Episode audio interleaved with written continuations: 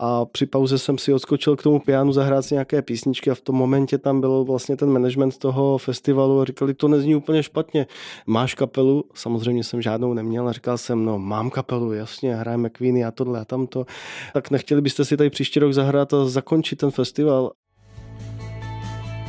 Je jediným Čechem, který si zahrál ve vele úspěšném snímku Bohemian Rhapsody, je tím, kdo doprovodil svatební den Karlose Vémoli a je také člověkem, který zasvětil svůj život zpěvu.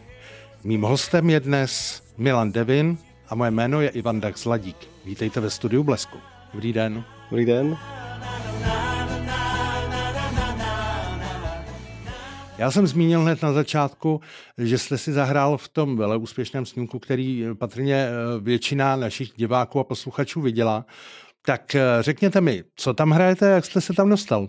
Tak já bych to uvedl na pravou míru. Nevím, jestli zahrál, minul jsem se v tomto snímku, ale dostal jsem šanci být součástí vlastně přátel záporáka Paula Prentra a herec Ellen Leach v jedné takové zajímavé scéně v Mnichově, tomto snímku, kdy přicházíme a vyrušíme Freddie Mercuryho s jeho vlastně bývalou přítelkyní, která mu promlouvá do duše, takže to byla taková scénka, kde jsem měl svůj takový moment eh, s tím, že i v tomto filmu zanechali mé vlastní jméno, kdy měl vlastně Alan Leach oslovit vlastním jménem, protože Milan se mu zdálo stejně německé jako Johann či Hans, takže to bylo takové zajímavé.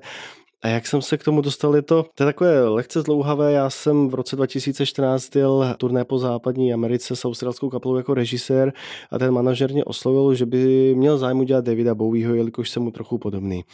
A tak z toho vznikla myšlenka udělat David Bowie tribute, když jsem vlastně po návratu do České republiky oslovil maskérku Nevenu Týlovou a když mě dělala vlastně ten make-up na tu fotosession, tak říkala, Milan, vy vypadáte jako pěkný nácek, takový hajzlík od pohledu. Nechtěl byste si zkusit zahrát ve francouzském dokumentu Zradil jsem Hitlera a tím to vlastně všechno začalo, kdy jsem okusil trošku ten směr té filmařiny a vlastně na casting 20th Century Fox jsem zaslal snímky, které jsem měl, byly ty německé a tak jsem dostal německou pasáž ve, ve snímku Bohemian Rhapsody. Mimo jiné jste se objevil ale také v českých úspěšných dílech, v seriálech, řekněte. Byl to vlastně seriál První republika, myslím si, že to byl první a třetí série. Pak film Po čem muži touží, součást redakce Playboye. Baví vás víc hrát nebo zpívat? Tak to je těžká otázka. To herectví, když to řeknu přímě, já nejsem samozřejmě herec, jelikož eh, jsem umělec, to herectví nemám vystudované, tak je to něco, kde si může sáhnout člověk na jiný charakter, být někým jiným, být třeba tím, čem člověk sní být, nějakým superhrdinou a tak dále. Takže je to zajímavé se převtělit do té jiné role, ale já si myslím, že mé pravé já patří na pódium, jakožto zpěvák. K Freddymu Mercurymu máte blízko i jinak, než jenom tím, že jste se tedy myhnul v tomto filmu. Mimo jiné jste spoustu času trávil při spolupráci s Petrem Freestonem. Řekněte nám něco o téhle zkušenosti. Tak víceméně toho Freddyho vnímám už od svých tří let, kdy jsem údajně vyskakoval polonahatý spoza gauče a zpíval Akatsufi, což mělo být I Want to Break Free. Rodiče to doma poslouchali každý den, tu jejich hudbu úžasnou. A už tenkrát jsem nějakým způsobem se navnímal, že ta hudba je úžasná, že tam je něco zajímavého, že ten Freddy je jiný než ostatní zpěváci. A nějakým způsobem mě to doprovázelo i nadále, kdy jsem od 13 let začal aktivně být nějakým způsobem hudbě, začal jsem jezdit po různých různých eh, zábavách, po svatbách a víceméně až tam jsem si uvědomil, že to je to, co chci doopravdy dělat.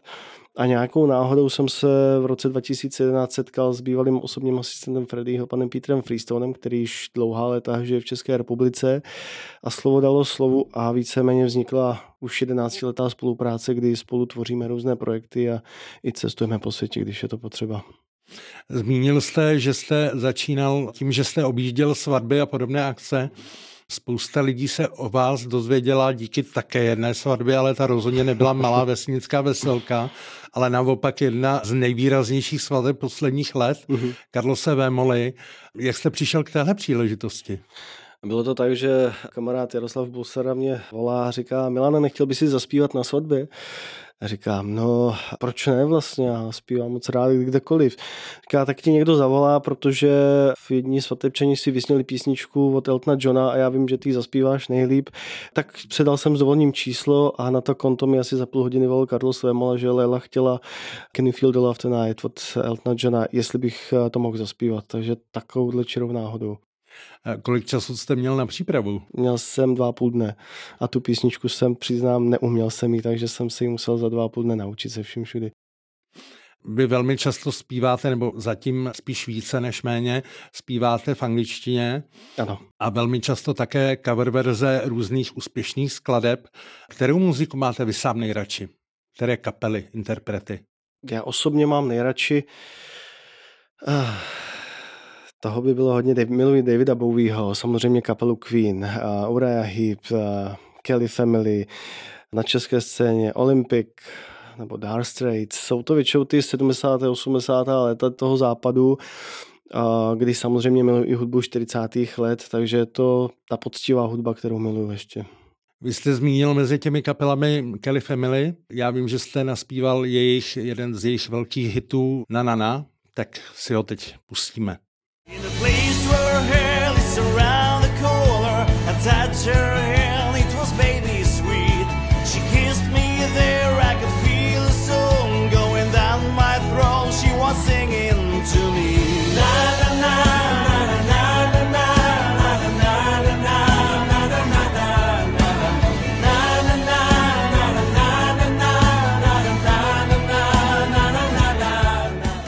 Tím, že zpíváte hodně často v angličtině, tak také vystupujete hodně často v zahraničí. Před rozhovorem jste mi říkal, že tu vlnu téhle části vaší profese přetnul covid. Jak je to teď? Už se to vrací zpátky? Je pravda, nebudu lhát, že vlastně před tím covidem jsme měli mnoho úspěšných projektů vázaných právě na to zahraničí a přes ten covid eh, ubylo mnoho těch propojených kontaktů, protože mnoho lidí si uvědomilo, že už to nechtějí třeba dělat, takže začínáme úplně od nuly. Teď připravujeme nějaké vystoupení v Barceloně, dostali jsme nabídku od Symfonického orchestru města Pordenone v Itálii, že by chtěli s námi udělat aranže našeho vlastního Alba a Davida Bowieho, takže čekáme, zažádali o grant. Takže já plně doufám, že se to vrátí alespoň částečně na tu koli, která byla před tím covidem. Takže snažíme se víceméně zase ne od nuly, ale od nějakého toho počátku toho výjíždění. Tak jste mi prozradil, že teď v dohledné době chystáte nový projekt, tentokrát eh, nějaké album s českými texty. Co to bude? Je to tak, že za celou dobu, co dělám hudbu, mi všichni říkají zpívej česky. A samozřejmě já jsem vždy tíhnul k tomu zahraničí, miluju to cestování a tak, jak jsem mohl oslovit to publikum, bylo pouze s tou angličtinou, ale teď po tom covidu jsme víceméně na domácí půdě a uvědomil jsem si, že hodně samozřejmě lidí, posluchačů v České republice se chce nějakým způsobem napojit na ten text, víc se dostat do té hloubky toho tématu a tak jsem se rozhodl, že vlastně simultánně s tím začnu zpívat i česky, takže připravujeme album, které bude reflektovat naše nějaké filozofické pocity, nějaké pohledy na to, co se kolem nás děje. Teď samozřejmě nemyslím politiku, my jsme spíš zaměření na přírodu, na pocity muzikantské a tak dále, takže je to takové poprvé. Kdo z českých textařů nebo interpretů vás vlastně motivuje v té české tvorbě, protože česká pop music měla vždycky kvalitní textaře, hlavně v minulosti. Tak je někdo z nich, kdo vás oslovuje? V tomto směru, abych byl upřímný, já jsem nikdy tu českou scénu nějakým způsobem nenásledoval, takže je to pro mě nové a z těch českých textů musím souhlasit, že zpětně ty 70., 60., 80. léta v těch textech jsou úžasné, mají krásné poselství, proto třeba miluji kapelu Olympic Petr Jandy, protože ty texty jsou velice, velice zajímavé v mnoha ohledech. V tuhle tu chvíli, když se nad tím zamyslím, kapela Miraj, Marek Stracený, podchytili si myslím velice dobře ten směr a ti lidé se v tom dokáží zhlednout, takže asi jejich textaři či případně sami oni. Covid ukázal, že život umělce, zejména muzikanta, není až tak úplně jednoduchý někdy, protože je to vlastně všechno velmi křehké. Co jste dělal během covidu? Pořád jste mohl dělat svoji profesi nebo jste musel prostě zvolit jiný způsob obživy? Já se přiznám, že přes ten covid jsem se zaměřil hlavně sám na sebe, jelikož jsem deset let pracoval předtím v kuse a nedopadlo to úplně dobře, takže jsem hledal sám sebe, jak to všechno znova nastartovat, začal jsem hodně sportovat a byl jsem jedním z těch, kteří udělali tu chybu a čekali, co bude, nebo respektive nějakým způsobem jsme měli nějakou zpětnou vazbu od médií a samozřejmě od těch politiků, že teď už to bude dobré, pak to zase nebylo. Takže já jsem čekal a držel jsem to všechno tak nějak nad vodou po celou tu dobu toho covidu. Takže tam jsem udělal tu chybu, že jsem na tu chvíli neodešel jiným směrem a zase se pak nevrátil plnohodnotně odpočinutý spousta českých zpěváků, hlavně tedy z té vaší generace a mladších, volí takovou cestu, protože samozřejmě ta solová dráha není úplně nic jistého a samozřejmě ten trh je malý, úspěšný nemůže být každý, tak volí takovou tu trošku, trošku jistotu divadelní, kdy se zapojí do různých muzikálů a podobně. Přemýšlel jste někdy o tomhle směru, že byste to zkusil? Ta myšlenka mě opravdu napadla, jelikož jsou různé muzikály, které mi jsou tematicky blízké, ale jelikož nejsem pražský, tak je to jistý trošku problém s tím dojížením a s těmi zkouškami, takže je to asi případně otázka do budoucna, zda se budu stěhovat ku blíž v Praze nebo ne, ale určitě bych to chtěl zkusit. Kdyby za vámi dnes přišel někdo mladý, kdo by vám řekl, tak já bych chtěl taky zkusit umělecký život, jako máte vy, co byste mu poradil, co je nejdůležitější na tom startu? No, to je opravdu zajímavá otázka. A být sám sebou, jít si tvrdě zatím a nehledět doleva doprava a nějakým způsobem samozřejmě reflektovat tu svoji cestu, aby člověk viděl ty chyby dříve než spíše později a být cílevědomý a jít si opravdu jednosměrně za tím svým, jít si za srdcem. Konec konců to je to, co pomáhá v této branži nejvíce a nedělat něco, co není člověku blízké nebo to nevychází z jeho nitra. Takže jít si opravdu za svým snem. So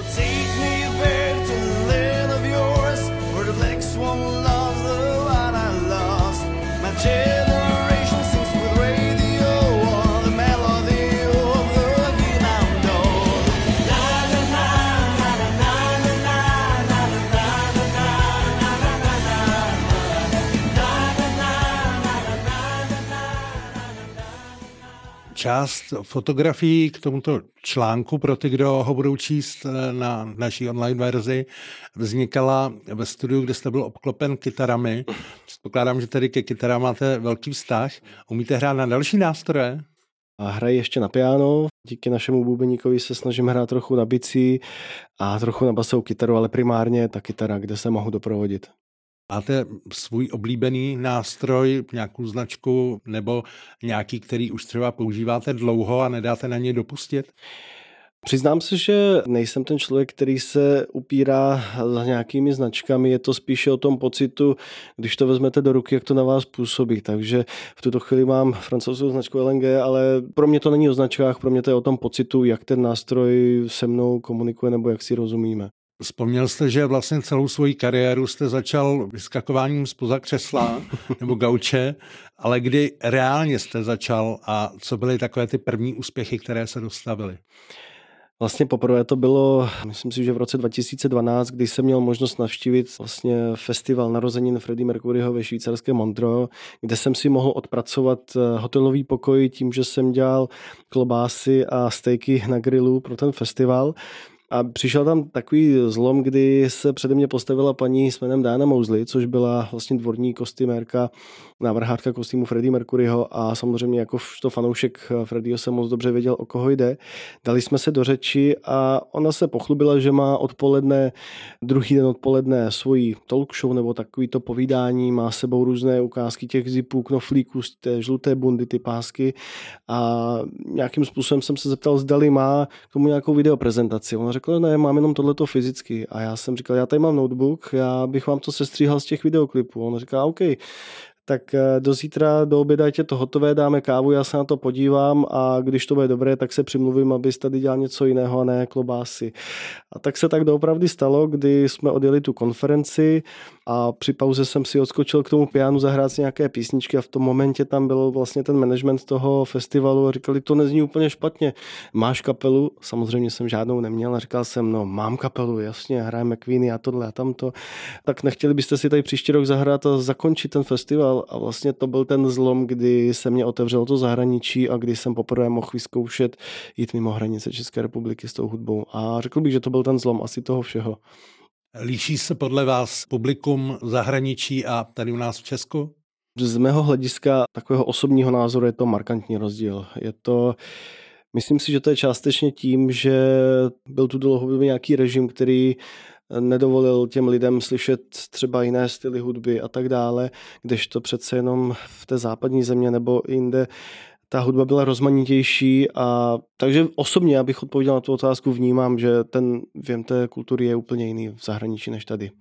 Vy jste hodně časově vytížený a prozradím, že když jsme domluvali vlastně ten rozhovor dnešní, tak já kdykoliv jsem vám napsal, tak jste byl buď to v zahraničí, nebo jste měl před nějakou schůzkou nebo po schůzce, nebo před vystoupením někde. Dá se vůbec ta profese vaše skloubit s nějakým soukromým životem? Ten soukromý život je to opravdu těžké. Je to víceméně 90% eh, toho, že se člověk věnuje té kariéře, nebo respektive z mého hlediska to není věc kariéry. Ta hudba je můj soukromý život. To, co dělám, tak nadmíru miluji, že to vnímám jako nedílnou součást, ale jako ten klasický soukromý život opravdu to není lehké, to je pravda. Před chvílí jste přiznal, že jste si kdysi na začátku vymyslel, že máte kapelu. Tuším, že teď už ji máte. Povíte nám něco o ní?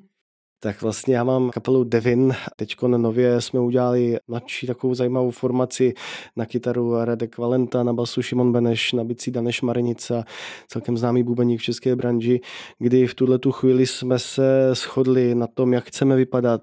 Chceme mít trošku extravagantní oblečení, chceme dělat pódiovou show, takže v tuhle tu chvíli je to taková pro nás renesance v tom období té kapely, která už funguje 6 let nějakým si způsobem, takže jsme obměnili členy.